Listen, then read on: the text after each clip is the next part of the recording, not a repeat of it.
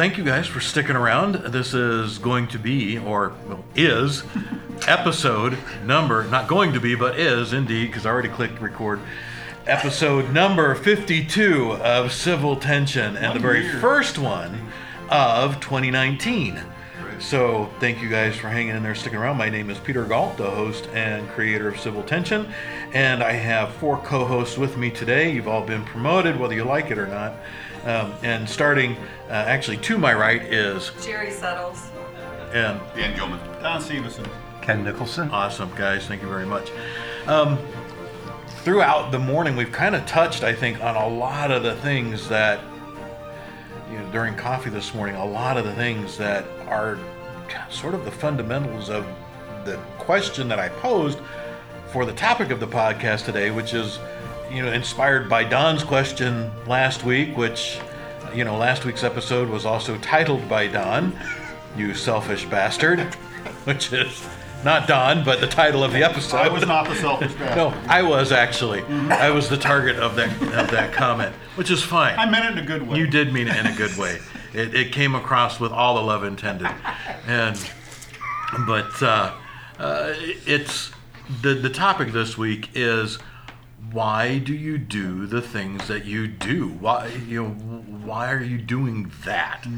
Um, and you know along with that goes why kind of the subtopics of that I think which all apply are why do you believe what you believe? Why do you um, you know act the way you act? Why do you, what motivates you? What uh, demotivates you? What incentivizes you to take action? And then uh, all resulting in doing the things that you do. And the reason I found that interesting, Don, is last week you said when you ask people that they they very rarely give you an answer. And last week, when you asked that, the answer seemed relatively simple to me.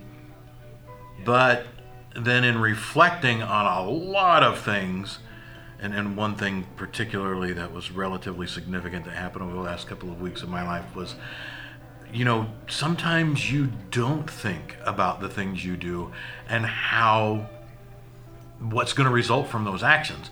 You don't maybe you don't necessarily think ahead. So again, why do you do the things that you do?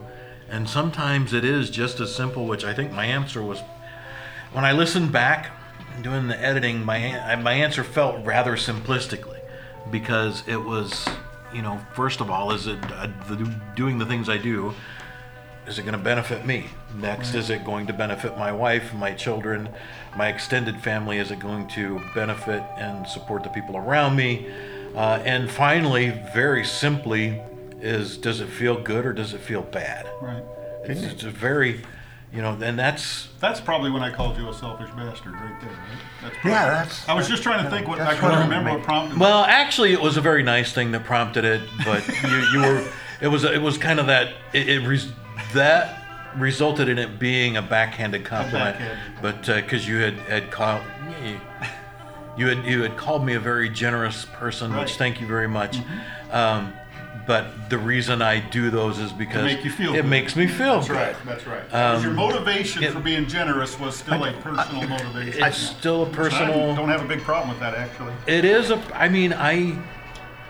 I strive, and even thinking about, uh, I did a little five-minute block for um, Kent and Ron mm-hmm. for their new show that they're launching the, this coming Monday, mm-hmm. which I won't really get to hear because I'll be getting ready for jury duty while they're on the air, and then I'll be down at the Woodstock mm-hmm. County Courthouse all day Monday. But on the right side of the bench. But yeah, yeah, on the right side. Yeah, yeah, yeah.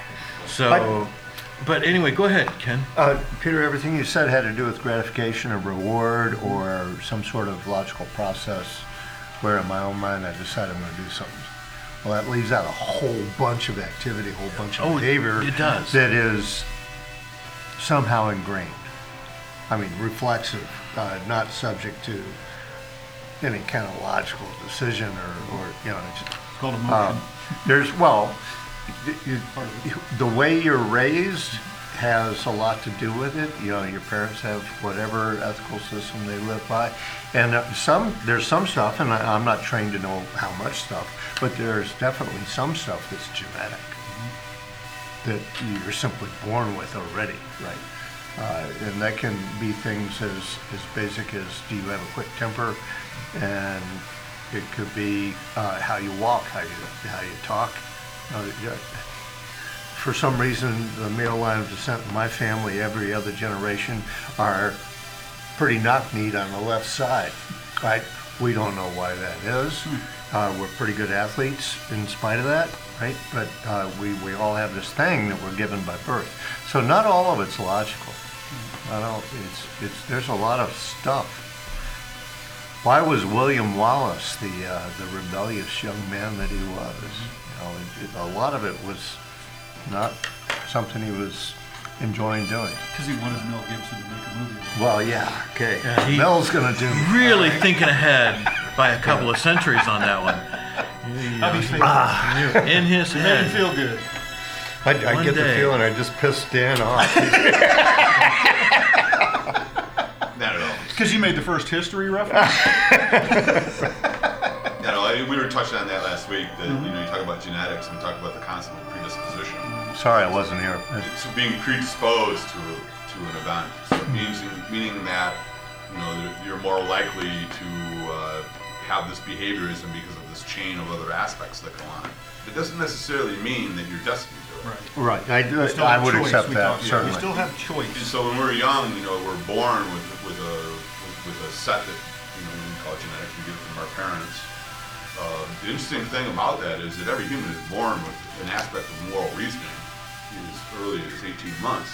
Sure. They did some extensive study on this, and why it's 18 months is because there's laws that says you can't use children for experiments earlier than that. If- if- these are ethical laws, by the way. The 18 months old told them that. Yeah, right. Told him But. I mean, I found that very fascinating that, uh, that you know children at an extremely young age can make ethical decisions, and the way they got to this was is they did an experiment uh, which they uh, were dealing with intent and action. For a child to be able to decide what intent and action is, and a very simple example of that was is that they had a kitten that's that's being sucked down a vortex of a drain. Okay, so someone comes and they save the cat. And so they say, was this a good event? And then they say, yes, it is a good event. And then they then they have the guy that says the cat speak and saying that, well, it's good I got this kitten because I need to do some experiments and this thing was going to die anyway. So then they ask the child again, is this a good thing? And then they they, they will change their mind. Not all of them, of course. I mean, this is a, So they're making moral and ethical so- decisions at right, 18 and- months and old. they're they're able to recognize intent Mm-hmm. and then change the action of whether or not it's good or bad. Is that action good? Yes. Mm-hmm. Well, what about the, if it's intent says it's still good? No. So the reason why they're doing that is to say, is there uh, an ability of moral? So when we throw this word moral around, we were just having a big conversation about that it comes from the society, the herd that we're in. Well, in this particular case, what is this child in? Yeah, I do believe that, I don't know, I can't speak to it very intelligent, but I do believe that we're born with some basis of morality and Yeah, sense it- of right and wrong. I just, I just gotta believe it's one of the things that I hope distinguishes us from animals.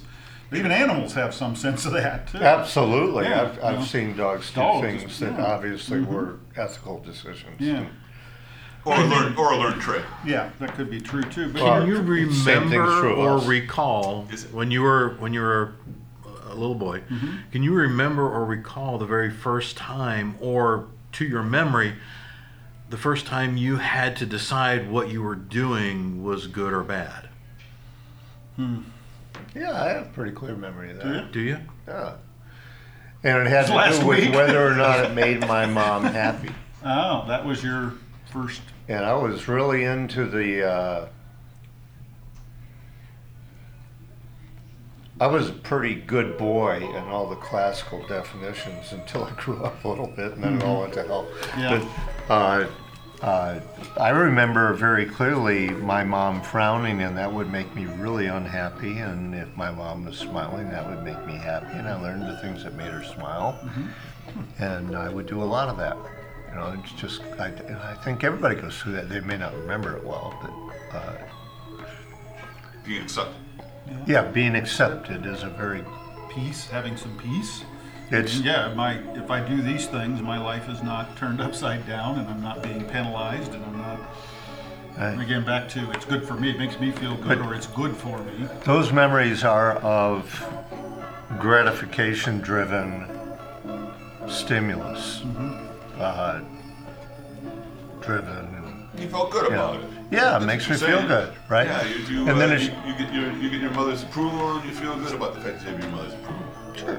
as you get older uh, and you think about stuff more then sometimes well two things happen you you start applying logical processes to right and wrong and the other thing is you you, you understand the value of delayed gratification and, and and babies don't understand that a lot of grown-ups don't understand that but some do And- We also then become more cynical and jaded too. Yes. As we get older. I think that's, Gee, that that's the didn't big- happen to biggest me. difference between a young child and an adult. It's cynicism. You know, it's just, I think there's a, there's many differences, but that's one I was going to say jumps out that at me. ninety percent of the people in Hollywood haven't grown up yet. I would probably agree with that, yeah, yeah. My wife would pay large money to have a cynicism knob on me And that, that she down. could turn down. Cynical and jaded. Well, and you're talking about the whole issues of feeling good, and again, I think, uh, I don't remember where I heard it first, but the whole idea that we sometimes think we are logical beings that sometimes emote, and the reality is we're emotional beings who sometimes think. To a degree. you know, the, the, I think there's a lot of truth to It's that. interesting uh, that, that concept because I profess that the main aspect that God has given man is our ability to reason. Right? And, and it's through this concept of reasoning that really gives us the ability to choose whether we're going to believe in God or not. Sure.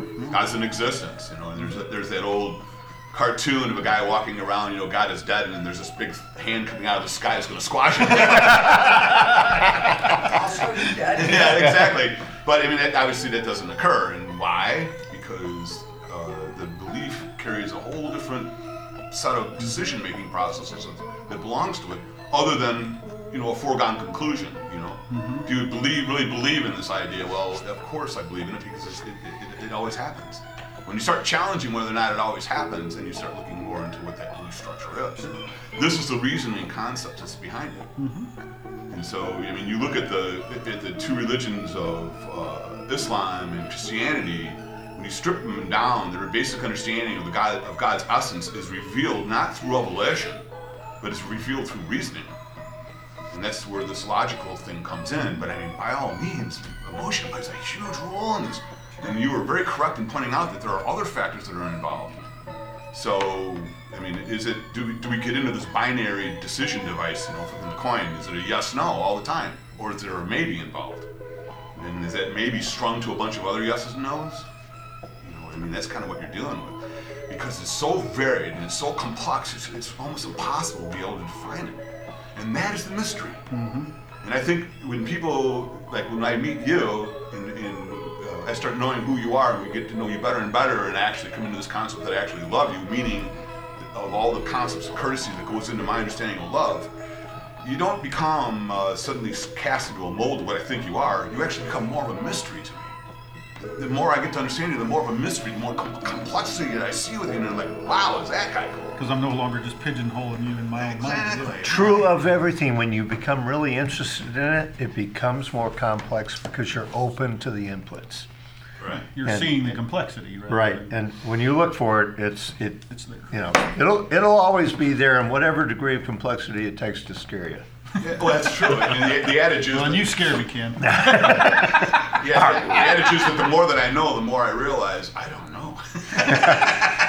So is is the predilection? Circle jerk, right? Yeah.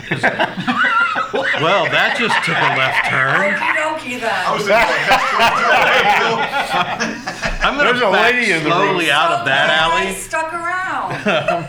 That's just a phrase. I'm I'm gonna back slowly out of that alley. See if you title the show this week with that, huh? Oi, yeah, we just you you elicited uh, uh, monitoring protection here on the, on the dog. On- said, uh, you've got uh, feedback here. I'm gonna turn the headphones off. There's off. some feedback, huh? and uh, yeah, Oi. But um, I meant there's in some in that though, if if if what it is, if it's going to scare you enough, is that then does that reverse your actions into something that is basically survivally driven at, at its very core? The that fear mode or you know that old kind of quote unquote fight or flight response. And from the moment from, from everything i can remember my my fight response has always been way stronger than Flight. flight and and that hasn't always served me very well Leads to but fights. yeah, it, it, it, it, it leads to you know mm-hmm. smashing your head into a brick wall needlessly, and That would be emoting rather than thinking, probably, right? yeah, and so at, at the very core of why do we do what we do mm-hmm. is is it really more than is it really no more than instinctually driven at its very core? Mm-hmm. It's y- you thinking more and more and more. I mean, I mean actually when you posed that question last week and it got me thinking more and more and more um, about you just and not to be a super downer, but my dad died on mm-hmm. Christmas Eve, mm-hmm. and his death death was the result of, you know, him not thinking things through. Poor decisions. Uh, Poor decisions. You know, he launched a Corvette over the top of a hill, and he died last Monday afternoon, Monday Christmas Eve afternoon, and had my uh, nephew, my brother's oldest son, in the car with him, 15, who's still in the hospital, and there may be a chance he might not walk again. Um, but you know, I know that at that at the point that they crested that hill, I'm quite certain that there were huge grins and laughter going on between the two of them. Because even when we were little kids, my dad would go up and down the hills in Missouri, and you know your stomach would drop. It was like being on a roller coaster. It was, Yep. he loved it. It was so much fun, and he just, I know he loved driving that. It was my brother's car. He loved driving that car. I I know that there was no intent for the result that occurred when they came down because the car caught air and you know he was going over 100 miles an hour and car caught air and The rest is history. you know the rest is history but in deciding what you do it is quite often there or you know maybe not quite often but is there an instance where you're not necessarily thinking ahead and thinking you know that, that long-term gratification that you talked about a little bit earlier there uh, ken is is there sometimes when you do what you do because it feels good or you have you don't do what you're about to do because you know it's going to feel bad? And i think that on the general scope of things especially now we see and I mean, I've been enjoying the conversations we've had on the podcast the last few weeks. I think we've gone way more existential than I think ever I intended this to be because because it was really brought about by the idea that we could sit down and talk about tough subjects, which this kind of is, but from different points of view. But we can never get people from the right and the left in the same room. Right. It seems, and I'm getting a little tired of all these political conversations because it's the same thing over and over. Yeah. It's, you know, hey, we're right, you're wrong. Mm-hmm, mm-hmm. You know, the left is intent on shutting everybody down. There is no discussion. They don't want to converse. They want to yell, scream, and throw fits. Mm-hmm. And the people on on the right, by and large, who are often considered conservatives, who are probably way more liberal, actually, in truth, than conservative, they're more open to discussion. They're more open to i- inviting conversation, and I'm, and they're just just not happening. Mm-hmm. So the whole political thing, I'm getting a little. We were getting a little weary of that. I Well, got- the- I think that to talk about the symptoms is what makes it worry. I mean, you should talk about the fundamental principle of it. I mean, I, one of the suggestions I would have for you, if you want to carry on this aspect, is you know, let's define what a liberal or a conservative is. Because remember that that, that designation cha- can change in a moment. Yeah. Because Yes. if there's a revolution done by a liberal, the moment that they succeed, whoever was the leader of that liberal group becomes the staunchest conservative within the new group. Absolutely. Yeah. And also the first to be executed. But that, but I mean, so you know, what are we really describing when we talk about this thing? And so, the, you know, if we talk about a conservative, we say that well, generally, generally speaking, here that uh, that there's are things that we believe that are fundamental and we want them to remain. Liberals are challenging that and saying that well, what's fundamental and who gets and what's who, who gives you the right to say what it is? And I think that's really what's going on because you know we see a lot of things that are being tested today in our court systems and whatnot, even in even in the bending of comprehension, what science will tell us or what it won't tell us, which is almost in itself a ridiculous concept. Yeah, it is, and, and to the point we were when we were talking earlier this morning at coffee about you know New York now putting an X on a birth certificate. You have male, female, and X for. I think they screwed up because I think they, they misunderstood what the X generation was. Oh, that would be a bureaucrat executing idiots. you know, way late, and, and, And- the, the horse has already left the And barn. of course, the mayor of New York City being quoted as saying everyone deserves to to live their own truth, which becomes, uh, you know, that becomes philosophically something that separates truth from fact, and that becomes Well, those are the kinds of statements people don't even think. If you actually thought Yeah. about that, so everybody just live your own truth. Well, at that, that, go for us? at huh? that point, everybody's freedom is impinged. yeah. Right. well, it kind of reminds me of the It's just such a ridiculous statement, but again, he just blah. It reminds me of the skit in Life of Brian when, uh, when one of the characters wants to be called uh, Loretta. oh, I yeah yeah, and, and then, uh, and then, it and then the guy's like, well, you know, John Cleese is in the middle. But no, You can't have a baby. What are you gonna do? Just get in a box? Yeah, they- They, go, they- all right, we'll fight for his right, Right. to have a baby.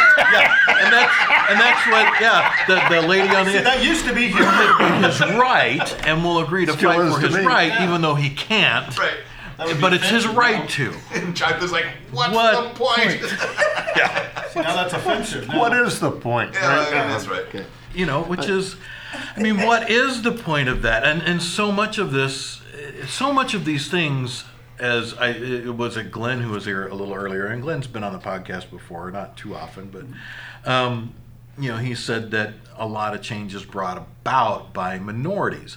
And I think that's because minorities tend to yell and scream the loudest about a thing from which they feel excluded or oppressed by or suppressed.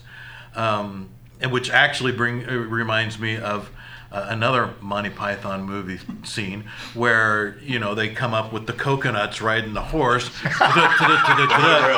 to the people out in the field who you know start to describe their system of government. Had they, they had they elect a different king every month and then you know to take it it was, well I am your king no no and then all of a sudden well he's he's oppressing me I'm being oppressed are you seeing this I am being oppressed Can you see the oppression inherent in the system? Yeah. Because Can They you were see a the- collective autonomy. That's yeah what it a collective autonomy so was. This is a mudbacker. It was hilarious. it was absolutely wonderful yeah, it's a line you go, how do you know he's king? Well, he ain't got shit all over him. Yeah.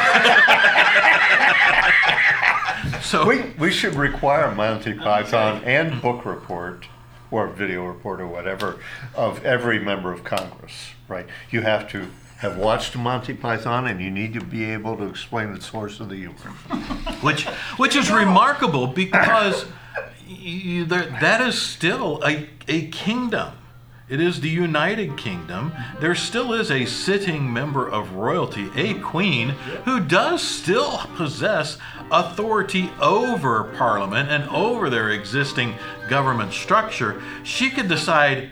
That's it. It's over. It's done with the snap of her fingers. why I wanted She still has no. that authority. I totally agree, Don. Dan, uh, and there, there, there is You say she can't do it is what you guys are there there are That means she get away with it. Doesn't mean she can get away with it, but she, She can has snap her the finger ability say it. to snap her fingers and say it and declare it so. Right.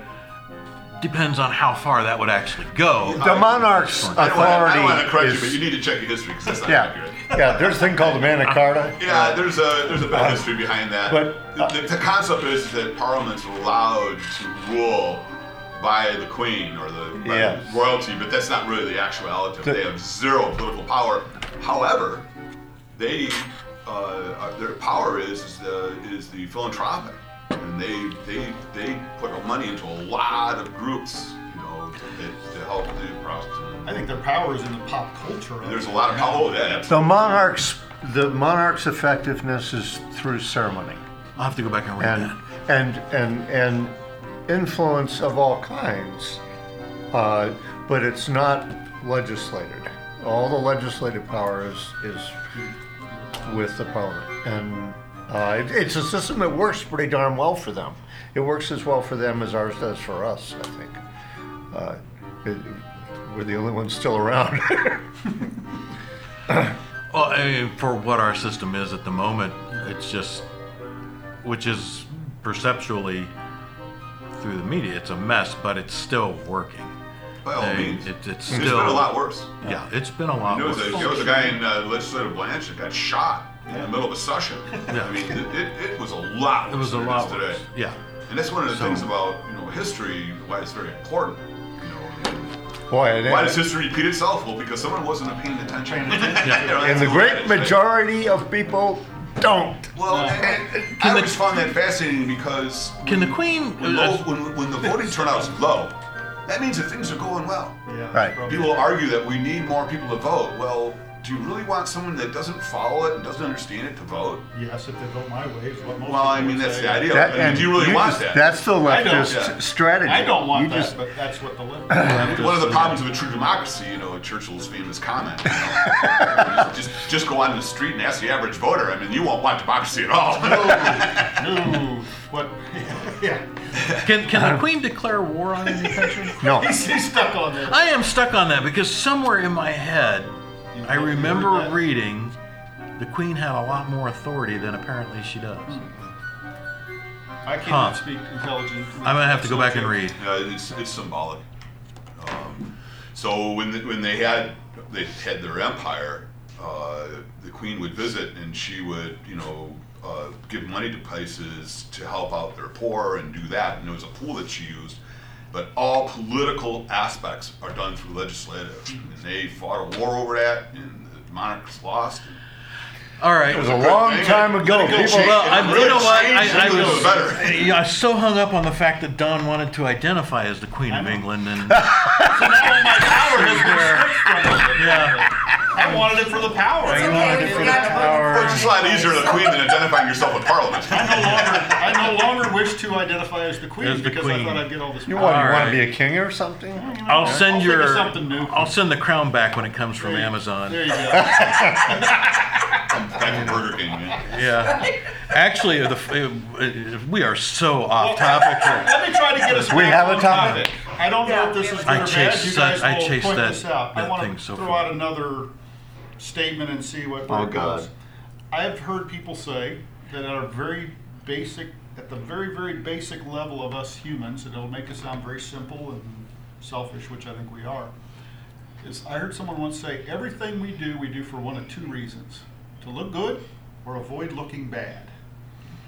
And I thought, and sometimes you think about it, there's a lot of truth to that. Why do we do? Why do we do what we do?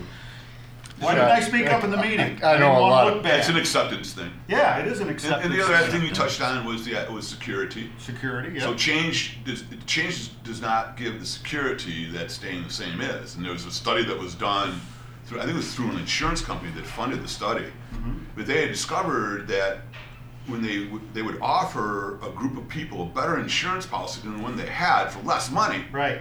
Eighty percent of the people wouldn't take it. They didn't believe it. because well, whether they believed it or not, because it, it, changed The and they were comfortable know, with right? what they had and mm-hmm. exactly.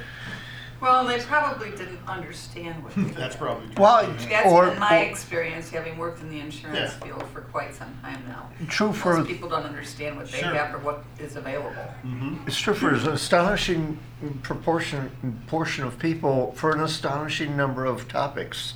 People don't find out about stuff. Well, there's a lot. They- There's a lot of stuff for us to know. So there's a lot of stuff we don't know. and none of us can know everything. Exactly. right? But some there's there's a there's a degree of responsibility that's got to show up, and you tend to mm-hmm. pay the price for not knowing about what you're trying to do. Absolutely. You do. Well, there's consequences. There's no Yeah. doubt. And while Every uh, except action in it. when you when you accuse people of doing terrible things and there is no due process. Right. Why don't you let women in here? Yeah, right. and I, I was actually really you know, I was taken aback. I'm like, what, what the heck are you talking about? It's, it's the. We have no rules, so so that can't be one of the rules. Yeah, it's- It's all about diversity. It's, it's about people having a voice. It's it's about the, the you know. What about the the, smallest the majority that doesn't feel that way? Well, I mean, you know, you're you're there to decide. You can make the decision. Remember that the loudest people are typically the people that are in the right. It was- was an old adage that was true for a very long time, and now it's not. Say that again. The loudest people are typically those in the right. So you say you think that Wow. used to be true and is less true now? Yeah, I- you know, I don't In really know. I get, I get the feeling that it's that way Yeah. because I think because they define the right because they're the loudest. Well, and that's kind of what's going on. You remember the protesting that went on in the '60s, try and get something to move. I mean, there was a lot going on, and there's a lot of lessons learned by that. Mm-hmm. And those lessons are being applied today. They're not new Diffi- lessons. The difficulty of it is, is back in the '60s, some of these things that they were fighting for were legitimate problems. Sure. Now they're using the same tactic for something that they're pulling up and saying is legitimate. Right. It's it's legitimate not. for them, You're Yeah. Right. right. and that's it's it. that whole living your own thing. Yeah, there's different And- that.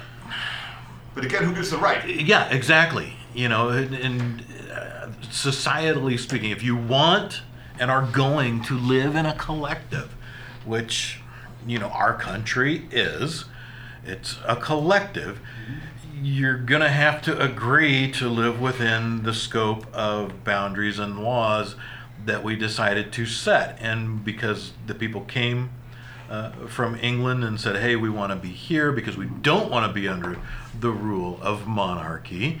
We want a con- you know a constitutional republic. We want to be governed by the rule of law, not the rule of man, which a monarchy is." That's you know okay. This is how it is. It's how we structured. Now we've gone so far from that, and the people that are coming up today are you know being I, I, it seems to me we had. I, I'm trying to wrap my head around this now to say this. We did a disservice to the you our youth as parents, saying, you know, you can you can be anything you want to be. You can you go live your own truth, no matter how it affects or impacts other people. We lost somewhere. That last right now- clause has to go. It's within no, reason. no, no, no. This is what I'm saying. I'm saying that seems that last clause seems to be what is heavily in play now. Yes. It there has there the idea that we because we live in a collective in this country, you know, uh, town, city, states, whatever. You know, we're not all individuals up in a mountain living alone, uh, or within the exclusivity of a clan family. You know, we're living with each other here in in these metropolises, cities, towns, in the country, states, counties, whatever. You, it is a problem to disregard how your actions, your beliefs, your personal truths, it's a problem to disregard how that may impact other people and to live as though that impact is inconsequential.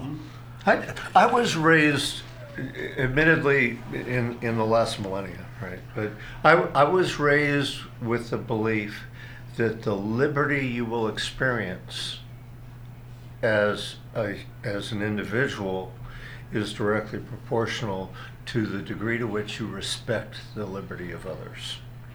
Because by Which is a much more succinct way of saying what I was just saying in the complete reverse. So, thank you. Well done. I have no clue what that Don't worry, you can listen to it later. Okay. Thank Was God Pete- we're was Pete recording. talking? Uh, yeah. His mouth was moving. Words You know, were my coming mouth out. was moving, words were coming out, so Ken went to sleep, and, which is often what people do, according to my wife. My wife does not listen to any of these ever. She's a smart woman. And huh? she's Yeah, she's there it heard is. everything I've had to say. Yeah. It does it not make sense that if we, if we, on our own motives, for selfish reasons, make room for other folks to live their lives pretty much the way they want until they start messing with mine, um, and and uh, and make it clear to them that they have that, that liberty, doesn't it make sense that we would get that back in a, in a moral society? But you forget we have laws that dictate that. Well, unfortunately, the laws are there to enforce it, and laws are written by human beings that don't do a very good job of it.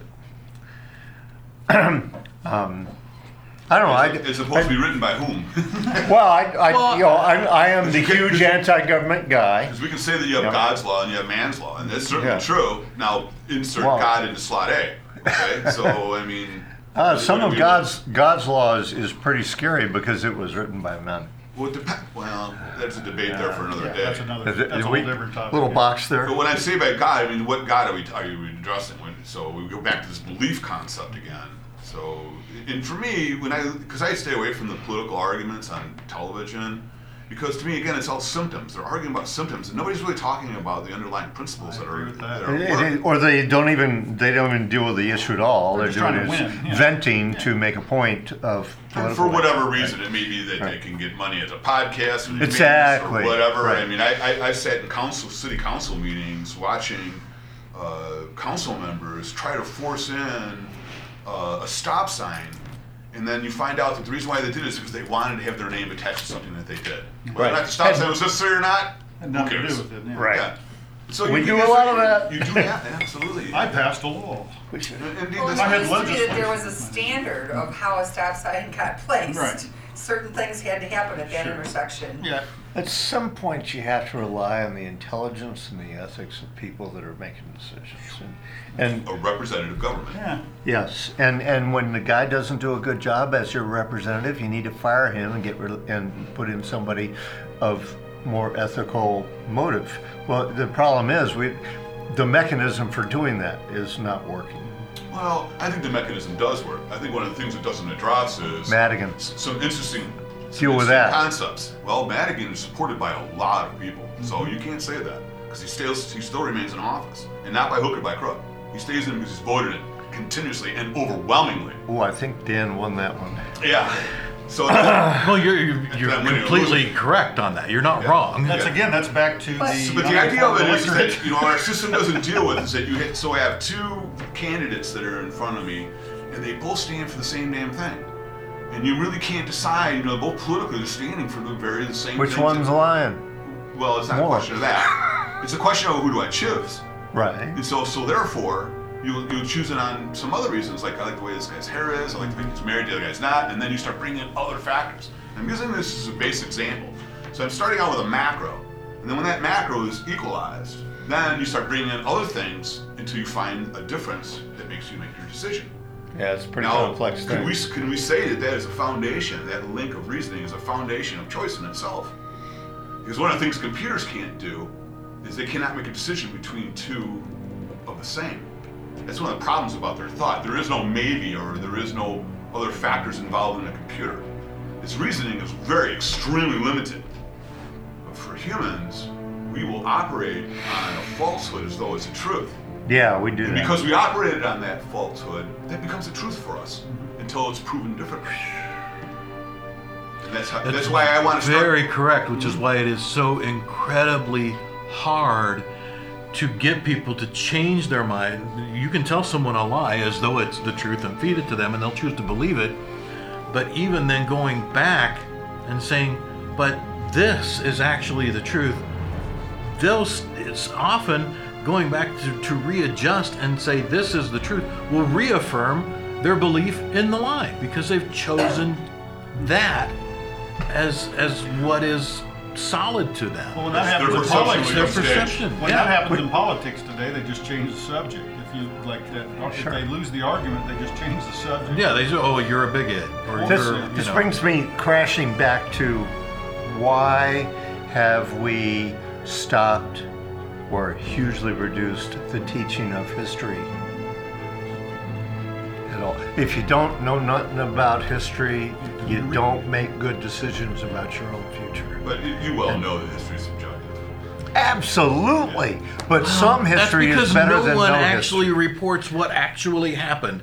You know, Uh, someone. they reported through their perception. to- yes, But when pers- when when you or pointedly they ignore decide to completely. And we don't know because none of us were there.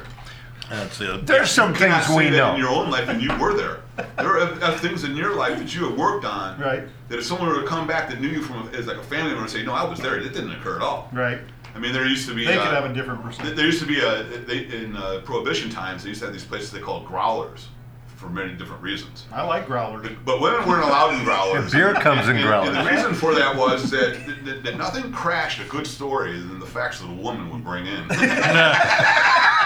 Well, Take that, Jerry. what do you have to say to that, Jerry? like, you weren't there, and no, that fish wasn't that big. And, I, I just realized I'm down to 23% battery power here and no extension cord. So if you got something to say, How many minutes are we in? um, we're actually at 41 Oh, minutes. so we got, you're gonna make it. So yeah, we'll make it. But uh, you know, if you've got something to say, now would be the time to say it. if you'd like to.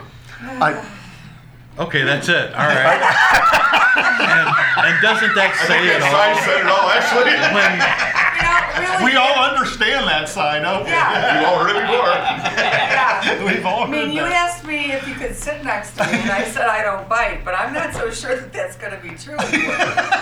can I loan you my hammer? No. no. And you guys told me to sit down and stay. You so- did, and you did. Yeah. And I did. And, and we are Glutton for grateful. punishment, right? Yeah, I am. Yeah. Like I You've- said, it turns out to be Jerry and the guys. most But- the time. Well, see how You you're know, we enjoy enforcing having you here, you know by that. your mere presence gentlemanly behavior on the part of Seriously? the You males. Imagine at what the it looked like otherwise, huh? Yeah. I don't know. but again, why do you do what you do? Why did you do and, that? and what's that part about looking good or not looking Yeah. bad? Yeah. Yeah, I, I, I, I That's what you're agree left that with if you don't study history. I don't know if I actually do agree with that statement because I'm not going to say categorically, but I think there's a lot of truth to it. I don't. I took a test. I think you are less like that than most human I- beings. I- in well, my I was- humble opinion. I was tested by my parents when I was younger, Right. and then later as an adult. You, have you ever heard that DISC thing, Oh, the yeah. D-I-S-C thing? I am uh, the You dominance, influence. yeah, I took dominance, influence. Um, I forget what S is. Steadiness. Steadiness And and compliance. compliance. I am a very high DI, Right. dominance influencer, very high. And there is you, You take the test. Right. That's how I was tested on this thing. Yeah. That was just, again, he's unusual. It's I took the test and you take it two times, one for your business professional career Mm-hmm. life and then you take it again which pertains to your uh, personal family See you do interactive to see how you differ. environments, There's no variation. In yours? in mine. There was no very and the, the guy had me take it twice Right. and he came back and he said I've only ever seen this one other time. Yeah. It- pretty much, you are who you are, and you see no reason to change who you are in front of other people. Right. Go ahead, and go ahead, go ahead. The concept is not that you are who you are. The concept is you are who you are becoming. You are who you're becoming. That's the concept. Yeah. And it, you know, God says I am. Okay, static. We talked about the static. Yeah, yeah, we did. uh, absolute truth. But that's not true with us. We are who are we are becoming. And how are we becoming? Well, it's through all these decisions and Yeah. these Yeah. Factors and these intakes. things that we believe in, what we don't believe What we in, do our and what we I think don't. it's got to do with authenticity too, because you're the same person regardless of the setting. And a lot of people change who they are depending on the setting. 'Cause they and wanna look good or Whether wanna I'm look going to look bad. good mm-hmm. or whether I'm going to look bad. Like I said, the classic example I think of is, you know, that, cl- well, why didn't you speak up in the meeting? Well, because I didn't want to look bad. You know, there's, we make decisions like that even without even thinking about it sometimes. Yeah. Why do Well- we drive the cars we do? Why do we wear our hair? Why do we pick out the clothes that we wear? I mean, all of those, they're very basic things. And I, I'm, not even, I'm not even saying it's a bad thing. It's, it's just kind of what we do. But I liked what you just said because I, when I was studying multi personalities from that book, there was a couple of concepts that I ran across I found pretty fascinating. One of those concepts was is that me personally, I'm wearing this because I was in construction for a long time and I'm not in it anymore, but I still wear it because it kind of fits my persona. Mm-hmm. But when I put on a suit and a tie, certain other behavioral characteristics come out of me that, that weren't there. Very true. Isn't that interesting? True of everything. But they're all still there, and that's I think what your point was. It's still latent in you, but they just come out in different situations. I think that's that where you were Dress going for with that? success, right? Yeah. Yeah, sort of. But I I try to be, I- and this is what I appreciate about you. I believe you're very authentic in a way that a lot of people are not, because you're the same. I could see you acting the same way and being the same way in a suit and tie. as you are right now today. And I try to do that same thing. I don't always succeed at it, but um, I think that a lot of people don't are not authentic. They don't they don't have a good solid sense of who they are as a person, as an individual. And so there are things that come out in them when they're in a different settings that wouldn't necessarily come out. Um, I have this big problem, and, and my boss is the first one to say it. You know, you just, everybody knows exactly how you feel. You wear Right. everything right here. I can't do anything about that. Just- That's my authentic self. Right. Um, and I think you're a lot like that. And I think that, that people have learned over the course of time in a lot of ways too, or maybe that's part of it is, is, is nature too. Um, genetics, you know, you're wired up certain ways. And for some people, they're really good at playing that poker face. Not me. Mm-hmm. Can't do it. So I think it's got a lot to do with authenticity. Yeah, I relate it to people that are, I, I always use the term as a common phrase, people that are more comfortable in their own skin. Pete is comfortable in his own skin. Is the, I'm comfortable is in the my term that I- skin. Yeah, Yep. I, that's the phrase that I use for people that are like that, because I agree, it's like, and, and I'm, man, I, to, to me, if there was two things I could be in my life, I'd want it to be two, two A words, authentic and accountable. Um, I'd like to be younger. well, that too. Um, but only if I was authentic I'm and accountable when I was side of the younger, because I was not always authentic and accountable when I was younger. But physically or just in a state of mind? Ooh, deep. Actually, I was thinking of less pain and, Yeah, and, physically and, and more functionality, right? That'd Physical physical. functionality.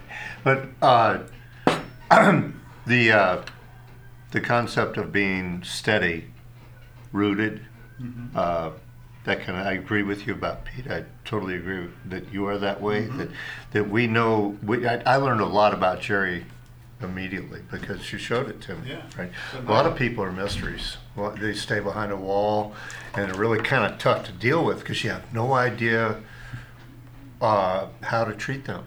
You know, what will they consider to be good manners? What will they consider not to be something that offends them? You know, and I don't want to step on their on their feet because it, it kills communication, Right. right? Um, I, I think it's a, a virtue that you have, and I wish politicians had it. I wish I it were a some politicians prerequisite. They can't to. begin with it They- and then they lose it because of the nature of the politics and the political game. They can't afford to because of the vast the dispersity of the people that they're trying to. Uh, They have to please too many convince. people. Yeah, they have See, to please too I, I many grew up in a military academy. Uh, I get all my leadership training from that. I learned very quickly at the academy that there are certain things that I want people to understand about me when they're in the environment that I'm in with their squad or platoon or the company or whatever that may be. And then when I'm on my own, I don't want them to see aspects of that. Right. I have to separate them. And so these separations that you that you're talking about wearing it on your sleeve, there are situations where I'll wear myself on my sleeve, but there's so many times when I can't afford to. Because it may not be appropriate either. You'll send the wrong message, like you were just saying. I mean, and that's why politicians, people say, why are they so wishy-washy? Well, look what they got to do. I mean, there's a tactic behind that. Well, it's almost like it's, it's it's frustrating because you almost think, God, man, I don't know if a politician can become a highly elected official without being that way. Yeah, the, the Senate in Rome suffered with that terribly. Yeah, that, was, it's- that was one of the problems. Uh, and again, Because it- that, but it's because, but the reason I believe the reason for that is because of those. You talked earlier about how people make their decisions on what color their hair was, or I was used to joke. I knew John Kerry was going to get be the Democratic nominee that one year. Why? 'Cause he had the best hair.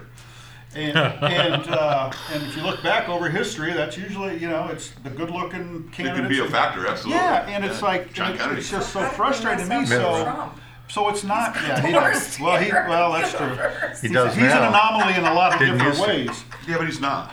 I mean, Trump's very predictable. Well, because there's also of- the pop culture. You Well, know, well, it- what our was last going- two presidents were elected because of cult of personality. If you ask What was going on was was this wishy-washiness that was was occurring, Mm-hmm. and, and that's kind of the way the, the whole political scene was going. Right. And so Trump gets elected. Why? Because he wasn't wishy-washy. Because he's not. He, Yeah. he stands for things, and he sta- and he stands up for them. He he is authentic, whether we like it or Well, not. th- well, this is a persona that he that he's put. Who knows? Yeah, real maybe he isn't that, Yeah, yeah. you don't really know, but. but I mean, I think we well, but it's what we s- see, it's what we're shown. But what we saw for years and years in his in his private life is what we see. So I mean, he didn't change. reality he TV that he did. And he didn't I go and watch it. become Mitt Romney, you know, when he started running for president.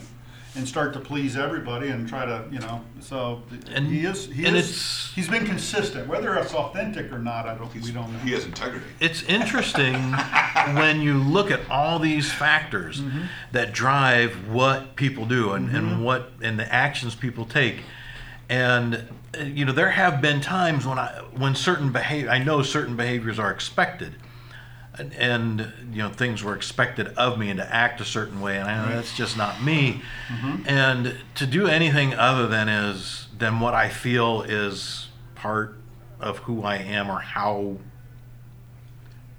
I'm, I'm looking for the word to say mm-hmm. this to do anything other than who I believe myself to be. Right. And it to me feels completely wrong. And it takes an enormous amount of energy.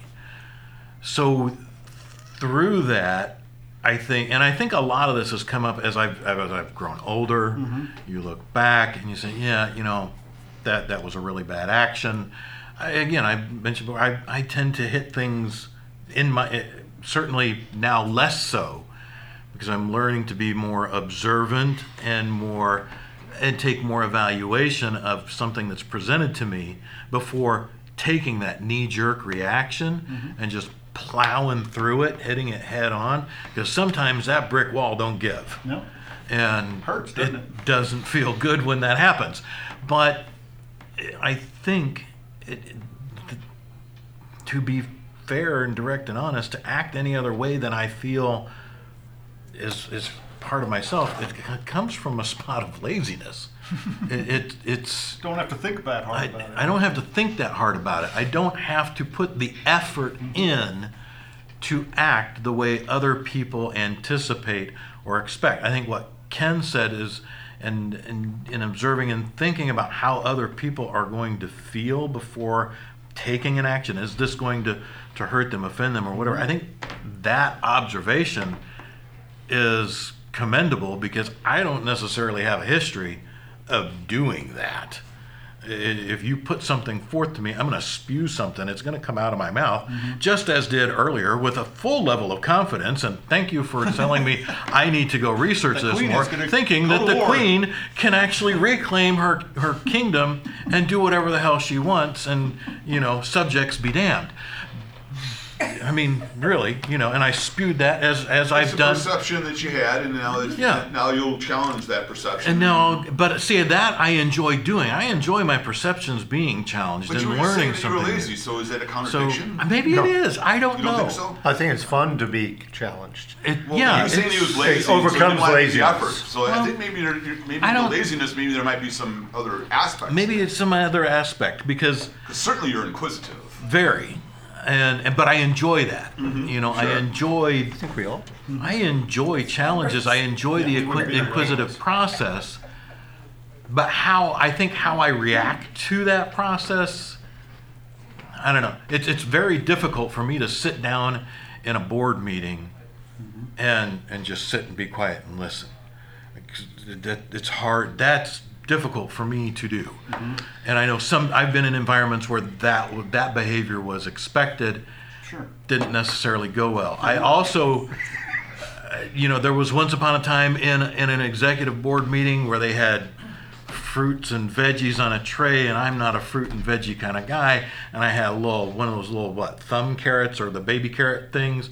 I'm sitting there playing with it and blah blah blah, and you know talking, and I did. I flicked it, and it actually hit the head guy right right there, and everybody just stopped and looked Yeah. at me, and I'm like, "Oh, you were supposed to catch that," and you know, and then you know he laughed, and the meeting went on. As long as he But- left, it was okay. Yeah, but it's I didn't apologize for that. Right.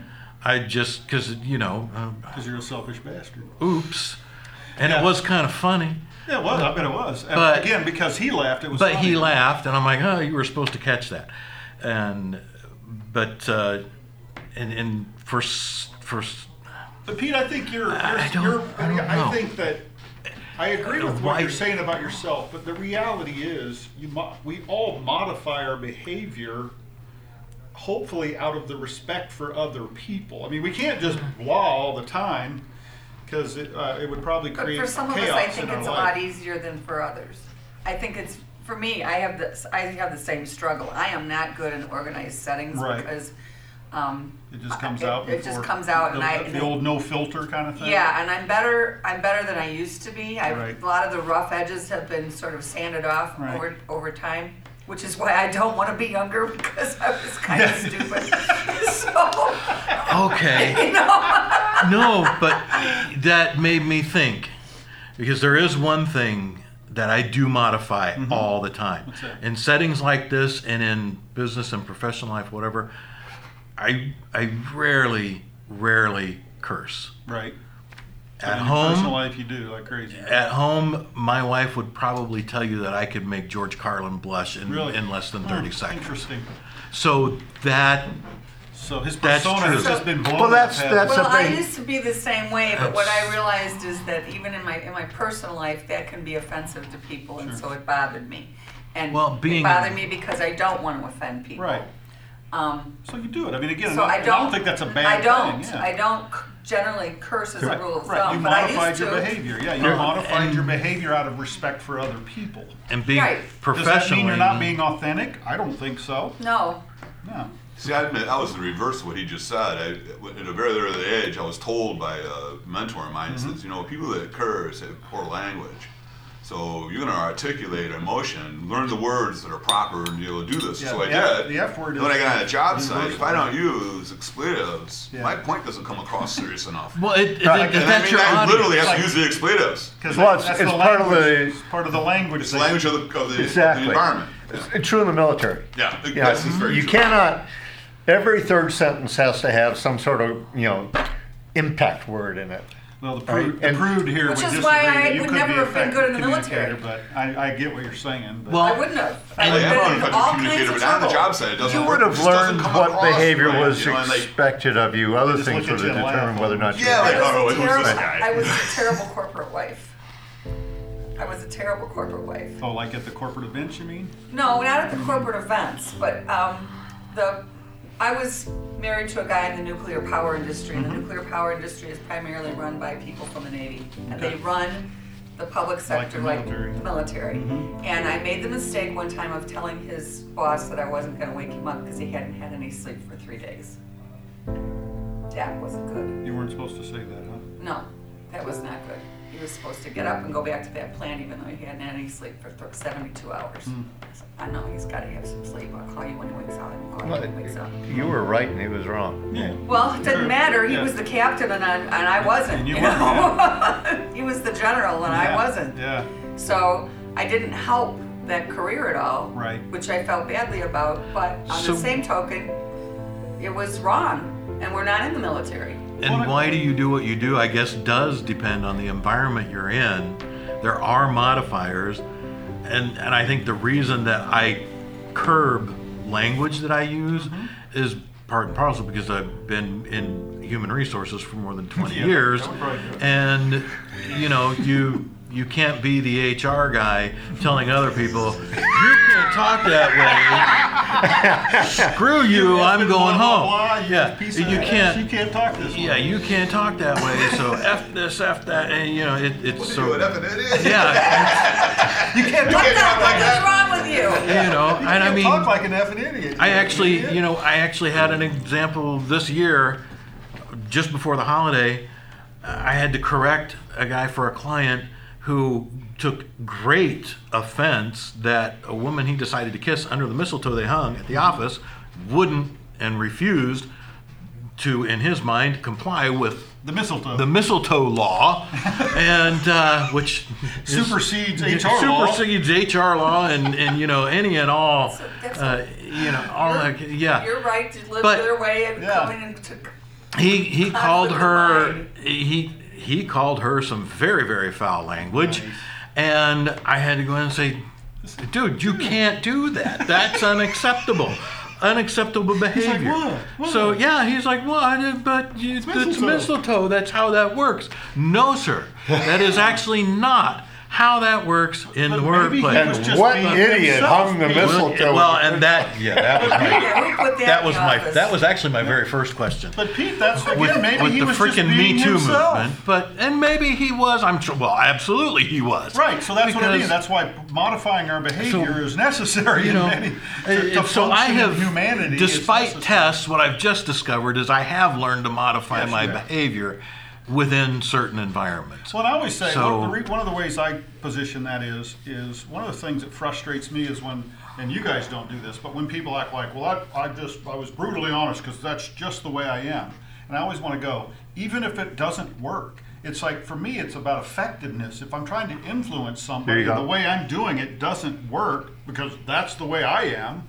That's lunacy. If I really want to influence, I have to change how I communicate. I have to change what I'm mm-hmm. doing and modify my behavior to make it effective. Because These are the me, I look words of the a grown-up. result. If you're trying to get something done, the, the you know if the reason it didn't get done is just because well I told them the truth and that was the truth and I know it blah blah blah. Well, it didn't do any good. Well, not my fault. Well, There's a lot of ways to tell the truth. yeah. And people are able to hear it it's about in effectiveness. certain, certain ways and in Effectiveness. other ways. I have, I spend a lot of time in my professional life telling people ugly truths. Sure. Um, because we have to have those conversations Right. in order to make sure that they, they get what they need. Right. You're a beautician. But. Where's that for? I'm gonna sit over here. Yeah, go. That's funny. That was They awesome. deal with a lot of ugly truths. don't Excellent they? Yes. timing. Yeah. You know what, guys? We're actually at one hour and one minute, believe it or not. Um, so You can edit out a few things. I'm not editing anything on this. So this is going to be one of those where I'll slap the intro in the front, Done. slap the outro in the back, and uh, maybe throw a little bit of uh, background music I- I- here and there. But this is just going up as it is. Um. Which in the podcast world, I've learned is called live to hard drive, which is a huge no-no. It's it's considered largely unprofessional. Because you're lazy. But yeah, am I late? I liked this conversation. It was fun. I liked it too. Um, why do we do the things we do? Man, there's all kinds of reasons, evidently. It's not as simple as I thought it was. I, I, I thought it was fairly simple. Um, but uh, thank you guys very much. Golf clap clap. if you'd like. And uh, uh, that'll wrap that up. So, And lady. yes, and ladies. Ladies and gentlemen. Woman. Ladies and gentlemen. roar.